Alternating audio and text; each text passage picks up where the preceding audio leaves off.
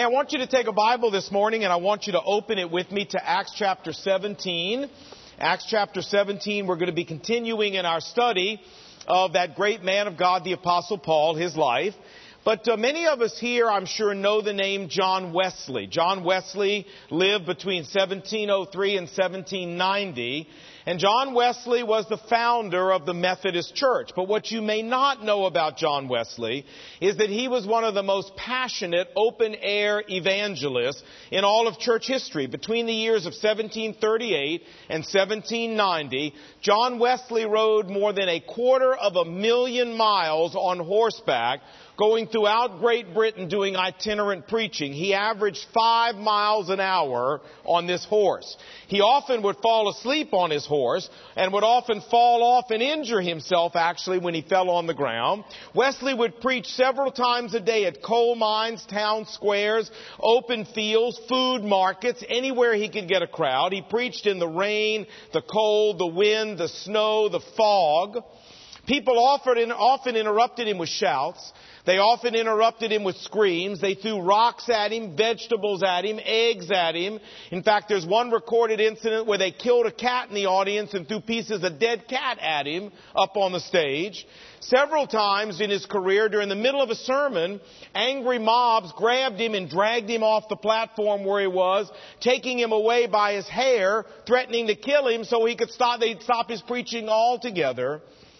And Wesley wrote in his journal, June 1774, he said, today is my 72nd birthday.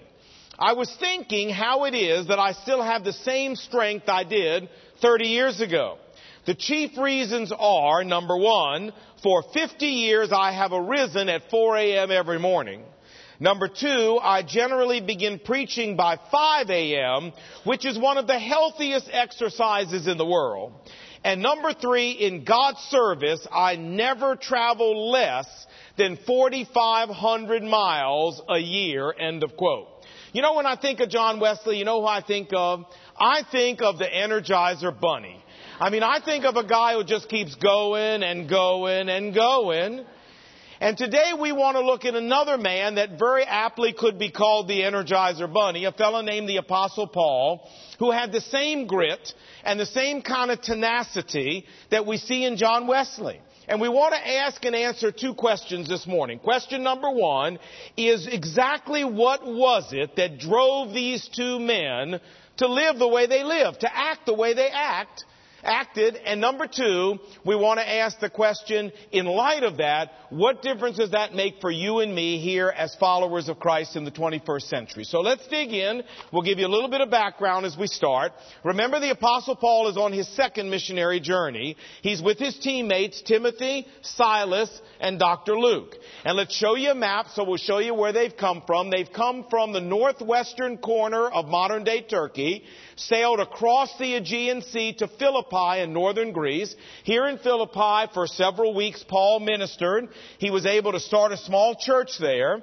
And here in Philippi, Paul split his team. He left Timothy and Dr. Luke behind in Philippi to work with the church there, while he and Silas walked a hundred miles to the south down the Egnatian Way, the famous Roman road you see in yellow here, to the town of Thessalonica. Here in Thessalonica, Paul spent six months in ministry, being very successful in leading both Gentiles and Jewish people to Christ. However, as we saw last week, the unbelieving Jewish community in the town of Thessalonica began to develop a seething hatred for the apostle Paul, and eventually they succeeded in getting a mob together and running him out of town. Now that's where we've been. Here in Acts 17, where I ask you to turn, let's look at verse 10. It says, as soon as it was night, the brothers in Thessalonica sent Paul and Silas away to Berea, and on arriving there, Paul went into the Jewish synagogue. Now let's go back to the map and show you the town of Berea. Here it is. It's along the Egnatian Way as you see, and it's about 45 miles from the town of Thessalonica. And this small town is where Paul went, and he began right away going to the synagogue, which we know was his normal practice. We're going to come back in our next message and talk about what happened in the synagogue, but what I want you to see is what happened in verse 13. It says here, when the unbelieving Jews in Thessalonica learned that Paul was preaching the word of God at Berea, they went there too. And they began agitating the crowds and stirring them up against Paul. And so the brothers in Berea immediately sent Paul to the coast to go to Athens. You understand what's happening here, right? That Paul's opponents in Thessalonica, the ones that ran him out of town, hated him so much that just running him out of Thessalonica wasn't good enough. They wanted to run him out of everywhere.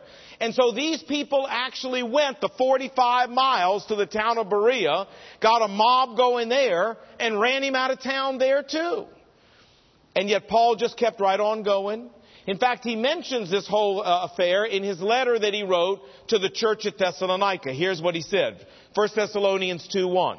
Paul says, "You know, brothers, you guys in Thessalonica know that our visit to you was not a failure." For after we had suffered and been mistreated in Philippi, and how did he suffer in, in, Philippi? Well, remember they beat him with rods that tore the flesh right off his back, and then they threw him in jail overnight. After that happened, as you know, we had the boldness to speak the word of God to you amid strong opposition from your own countrymen. Those very countrymen drove us out of Thessalonica and then they kept trying to hinder us from speaking to the Gentiles that they might be saved. But you remember that when we were with you, we kept telling you that we would be persecuted, and this is exactly what happened. Now, friends, the point of all of this is Paul just kept right on going in spite of all the persecution. Remember, so far, Paul has been abused in Pisidian Antioch on his first missionary journey. He's had his life threatened in Iconium on his first missionary journey. He's been stoned and left for dead at Lystra on his first missionary journey. Now on his second journey, he's been unjustly beaten and imprisoned in Philippi. And finally, he's been run out of town by mobs in both Thessalonica and Berea. And oh, by the way, there's a whole lot more of this kind of treatment to come before Paul's career is over. And yet, in spite of all of the persecution, all of the hostility, all of the physical abuse, in spite of that, just like John Wesley, what did the apostle Paul do? Friends, he just kept going and going and going. Now that brings us to the end of the passage that we want to look at today, but there is a question we need to ask, and I think everybody knows what it is. But just in case you don't, let me whisper to you what it is. So what? So, now that you all know what it is, here we go, nice and loud. You ready? One, two, three. So what? Ah, right. You say, Lon, so what? Say this wonderful, I love the Energizer Bunny. What difference does this make for me? Well, let me just tell you, uh, my wife and I, Brenda, we were with another couple not long ago, and the lady that we were with was um, um, three months. Uh, uh, she was pregnant, rather, with her third child. And so I was just trying to make conversation with her, and I said to her, "So, you know, how long before you do?" And she said, "A couple months." And I said, "Oh, that's nice." And so then, just trying to make conversation with her, I said, "Well, are your labors hard? You know, I mean?" Eh, and she said, "Well, they're not really all that hard. They're just long." And then she went ahead and made this comment. She said, you know, I start out every time saying, I can do this without any help. I can make it myself. Don't give me an epidural. I can do this. And she said, then by the time I get to 10, 12, 15 hours, I'm like, okay, just give me the drugs. Well, I didn't think poorly of this lady for saying that because I just got to tell you, if men had to do this labor and delivery thing, the human race would have been over centuries ago. Would men, would we do this? No, we would not. Ladies, take it. We're telling you the truth. We would not do this. Now you say, well, Lon, so what's the point of all this? The point of all of this is that this lady's comment reminded me of a basic truth of human nature, and that truth is that none of us likes pain. And that given the chance to avoid it, we will. Now, if that's true, and it is, then how do we explain people like the Apostle Paul? How do we explain people like John Wesley? In fact, this is our first question we want to answer today. Why did these men act the way they did? Why did these men keep taking pain? Why did these men keep taking abuse rather than just shutting up and stopping all that pain? All they got to do is shut up and stop talking about Jesus Christ. So why didn't they? Well, friends, the answer to this question is very simple. The apostle Paul and John Wesley believed something. They believed something so completely, so fully, and so utterly that it drove them to a level of commitment that is rarely seen in our world today. And what is this something that they believed? What they believe with all of their heart is that apart from a relationship with Jesus Christ, people cannot and will not ever have eternal life. People cannot and will not ever see the shores of heaven. Now friends, this is the sine qua non, that without which nothing of biblical Christianity.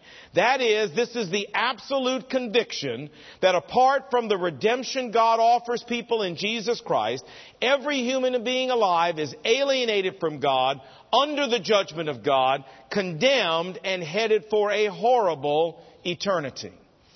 You say, Lon, you know, it's interesting you bring that up because I got to tell you that even as a follower of Christ, I've had, I got some real trouble with this Jesus is the only way deal. Well, okay, I hear that. So you came to the right place this morning because we're going to try to fix that trouble once and for all while you're here this morning.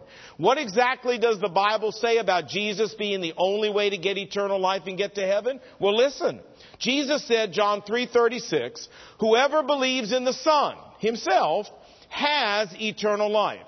But whoever rejects the Son will not see eternal life, but God's wrath remains, literally sits or rests on that person.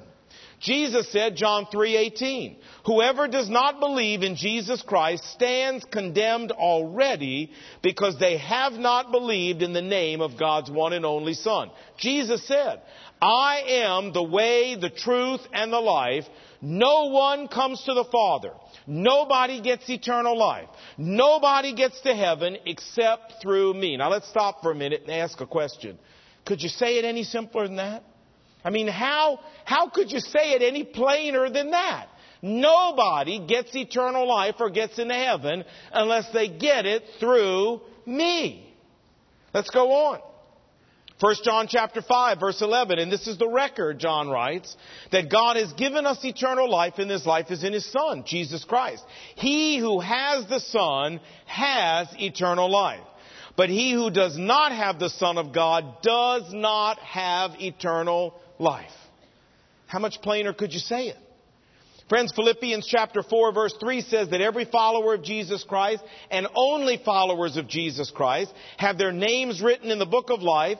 And then Revelation chapter 20 says if anyone's name was not found written in the book of life, that person was thrown into the lake of fire, which is why Acts 4:12 says salvation is found in no other, for there is no other name under heaven not Buddha, not Confucius, not Mohammed, not Joseph Smith, not Mary Baker Eddy, not Rabbi Schneerson. There is no other name under heaven given to mankind by which we can be delivered.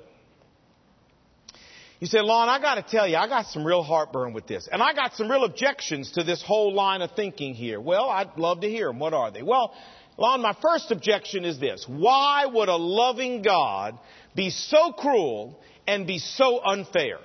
Well, friends, just asking such a question as this shows that spiritually we've got the emphasis on the wrong syllable. You understand what I'm saying? Let me tell you why. Romans chapter 5 says this. It says that we're in a predicament. Therefore, sin entered into the world through one man, Adam, and death through sin, and so death passed onto all men. The Bible teaches that when Adam and Eve disobeyed God in the Garden of Eden, they brought a flaw on the entire human race.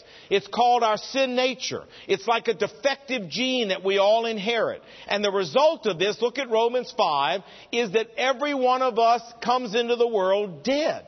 We come into the world, Ephesians 3 1 says, spiritually dead, alienated from God, separated from God, disconnected from God. And the Bible says if we don't fix that situation before we leave this world, we go out into eternity to face eternity separated and alienated from God. We have a predicament. Now, God in His mercy made a way for us to escape this predicament. God in His mercy made a way out of this predicament through having a relationship with Jesus Christ, through trusting what His blood did for us, the blood He shed on the cross did for us in paying for our wrongdoing. But friends, if a person rejects God's way out, if a person rejects God's escape plan and then ends up experiencing God's judgment, hey, is God unfair? Hey, was God cruel and mean if a person chose not to take the escape plan? No. You know, as you know, I, I do trips overseas, uh, trips to Israel and other places. And uh, back in the year 2000, we had a lady that was signed up to go with us, and you know, a lot of trouble started over there in the fall of 2000. And she called me up two days before we were scheduled to leave and said, I don't want to go. I'm scared. My family's scared. I don't want to go. I said, Well, you don't have to go. She said, Well, I want all my money back.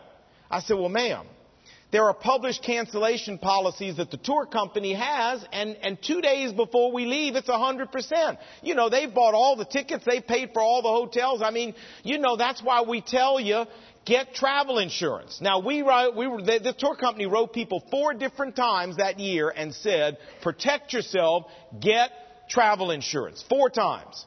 And I asked her, so you got four letters saying get travel insurance. Why didn't you do it? She said, well, I was waiting until the last minute to purchase it because I didn't want to stress out my visa bill.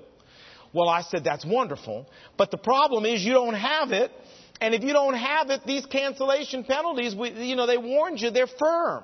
She said, well, you know what? She said, is there no option? I said, yeah, we're letting people who don't want to go this year flip back and credit their money to 01 so they don't lose any money. She said, I don't want to go in 01 and I don't want to go this year. I want my money back. And then she said, how could this tour company be so cruel and so unfair that they won't give me back my money? Now, let's stop for a second. Was this tour company cruel and unfair? They wrote the lady four times and said, protect yourself, get an escape plan. The lady chose not to do it. And now that she's experiencing the penalties that she was warned about, let me ask you, was the tour company unfair? Well, I don't think so. Now we eventually got this worked out. She eventually flipped back to 01. We all ended as friends by the time this was all over. But you see, a lot of people use this very same logic about God. They say, you know, God is unfair if people end up experiencing the judgment of God, and I say no way. God writes us over and over again in the Bible and doesn't tell us four times. He tells us hundreds of times in the Bible, there's an escape plan, take it. There's an escape plan, use it. Friends, if somebody spurns that and somebody rejects that and decides to take their own chances and then they end up experiencing the judgment of God, was God unfair? No, he wasn't unfair. You say, all right, Lon, I got another objection then. What about people who've never heard of Jesus Christ? Okay? Well, you know what? The Bible addresses that. It says Romans chapter 1 verse 20, for since the creation of the world, God's invisible qualities, His eternal power and His divine nature have been clearly on display so that all men are without excuse. The Bible says that God's eternal power and divine nature are there for everybody to see in creation, in our natural world. We can look around at the trees, the clouds, the stars, our own human bodies, and you know, we know we didn't make this. We know that no one else we're, we're, aware of is capable of making all this. So who made all this? Well, the Bible says it should lead us to acknowledge at that point that there must be an almighty creator God. And once we do that, God then makes it his personal responsibility to get us information about Jesus Christ. Doesn't matter whether you live in the darkest jungles of Africa, South America, if you live in the communist world, the Muslim world, doesn't make any difference. You take that first step by acknowledging that there's gotta be a God and you wish you knew him and God takes it upon himself to make sure you get the information about Jesus Christ that you need. You say, Lon, that doesn't really work, that process. Well, yeah, it does. The whole reason I'm standing in front of you today as a follower of Christ is because of this exact process. You know, I was born and raised Jewish right here in the United States of America. But I didn't know one single thing about Jesus or what he did. I mean, I knew he kind of died on a cross. I had some idea of that. But if you'd have said to me when I was a teenager, Lon, I will give you one million dollars right now if you can tell me why Jesus died on the cross, I couldn't have told you. Now, if I knew you were serious, I'd have gone and tried to find out, but I didn't have a clue why Jesus died on the cross. And, and, you say, well, you grew up in America and didn't know. That's right. I might as well have grown up in the jungles of South America, friends, as much as I knew about Jesus Christ. But I was in 1965, the summer between my junior and senior year in high school. I was invited to participate in a National Science Foundation program down at Virginia Tech. And I'll never forget, we were down there. In the afternoon, we did research projects. In the morning, we studied uh, uh, enzymes in the human body. That was the subject for that year. Did you know that right as you sit here today, you've got millions of enzymes running around in your body doing all kinds of chemical reactions? You do. And did you know that every single enzyme is code specific, meaning it'll only do the one reaction that it's supposed to do. And if some enzyme breaks down or is missing and not working, do you know none of the other enzymes in your body will pick up for that one and make up for it? See, the enzymes in your body are, have a union contract, if you understand what I'm saying. And nobody does anybody else's job in your body with those enzymes. You can be a very sick human being missing one of a million enzymes. And when I learned all of this in, in, at Virginia Tech, I'll never forget walking back. It was a it was a bright sunny day about noon in July 1965. I stood on the steps of the dorm that I was staying in, and I remember saying out loud, "There has got to be a God." Well, there's Romans 1 for you. There's got to be a God. Now, did I go looking for him? No. Did I go searching to see if Jesus Christ was this God? No. Was I even interested in hearing about Jesus Christ? No. But I had taken the first step. God heard what I said in July 1965. And He made it His personal responsibility to get me the information I needed, even though I wasn't even looking for it. So that six years later, I was able to surrender my life to Jesus Christ Friends, don't tell me this process doesn't work. Of course it works. You say, all right, Lon, all right, wait a minute then. My next objection is, so let's say a person looks around the natural world and they acknowledge there's a God. Let's say they do that. But they live in a culture, not America, but they live in a culture where the closest religion is Islam or Buddhism or Hinduism or Judaism or Shintoism or animism or whatever. So let's say they recognize there's a God from the natural world, but then they turn to one of these religions, because it's closest to them, to seek God. Won't that be okay? Friends, the answer is no, no, a thousand times no. Didn't you hear what the Bible said? Jesus said, no one comes to the Father unless they come through me. Romans chapter 3 says that the only way a person can be redeemed is through faith, through reliance on the blood of Jesus Christ. You say, well then I got one last objection, and that is, if these people are sincere in seeking God through Buddhism, Islam, Judaism, whatever, why couldn't God just kind of credit the blood of Jesus to them, even though they don't know about the blood of Jesus? Why couldn't God look at them and go, well, you know, you're being sincere and you're looking for me, so you can only come to me through the blood of Christ, but here's what I'm going to do. I'm going to take the blood payment of Christ and I'm just going to kind of credit to you, even though you don't know about it. Friends, God can do anything He wants. But He said in the Bible, He doesn't do this. Romans chapter 10 verse 9. If we confess with our mouth that Jesus is Lord, not if we confess with our mouth that Buddha is nice. Not if we confess with our mouth that Muhammad was a prophet. Not if we confess with our mouth that Joseph Smith saw an angel or Rabbi Schneerson thought he was the Messiah.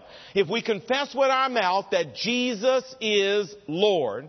And the verse goes on to say, if we believe in our heart that God raised Jesus from the dead, it's then, and friends, it is only then that we will be delivered. Listen, what this means is that in order for people to complete the deal, in order for people to access this escape plan that God has, they've got to hear and know cognitive information about Jesus Christ. They've got to hear about His virgin birth, His sinless life, His deity. They've got to hear and understand about His death on the cross, His blood payment for our wrongdoing, His resurrection from the dead. That's the only way they can believe Jesus is Lord and believe He was raised from the dead. They've got to hear the cognitive information about Christ and respond. God doesn't credit the blood of Jesus to anybody. Listen, if people could get to, Christ, to, to heaven outside of Jesus Christ, friends, then every missionary that ever lived wasted his life. If people could get to heaven outside of Jesus Christ, then Billy Graham and Mother Teresa were fools. If people could get to heaven outside of Jesus Christ, then that man who stood on the street in Chapel Hill, North Carolina, letting people spit on him, ridicule him, and yell obscenities at him, also he could tell me about Jesus Christ, that guy was an idiot. And friends, if people could get to heaven in some other way than Jesus Christ, then John Wesley and the Apostle Paul were misguided buffoons. But let me just say to you, they weren't buffoons. Billy Graham and Mother Teresa were not fools. That man who stood on the street in Chapel Hill was not an idiot because they all knew something. They all knew and believed that the only hope I had and everybody else have in this world is to trust Jesus Christ. That's the only way people can get to heaven. And this is why they were so driven. Remember we asked the question, how do you explain the behavior of Paul and Wesley? This is why they were so driven. Because they believed with all their heart that they needed to keep telling people about Jesus Christ because it was people's only way out of their predicament. And they were willing to put up with the most brutal treatment if that's what it took in order to do that.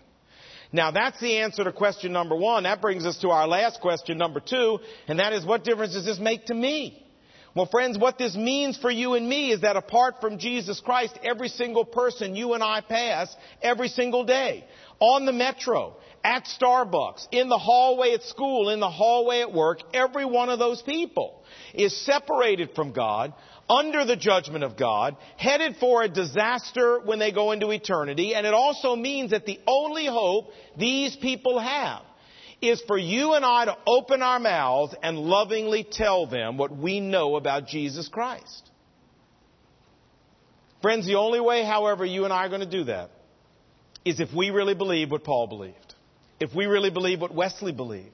You see, every one of us here knows there's a price to being vocal about our faith. Every one of us here knows if we open our mouth and we start talking to people about Jesus Christ, it's going to cost us something.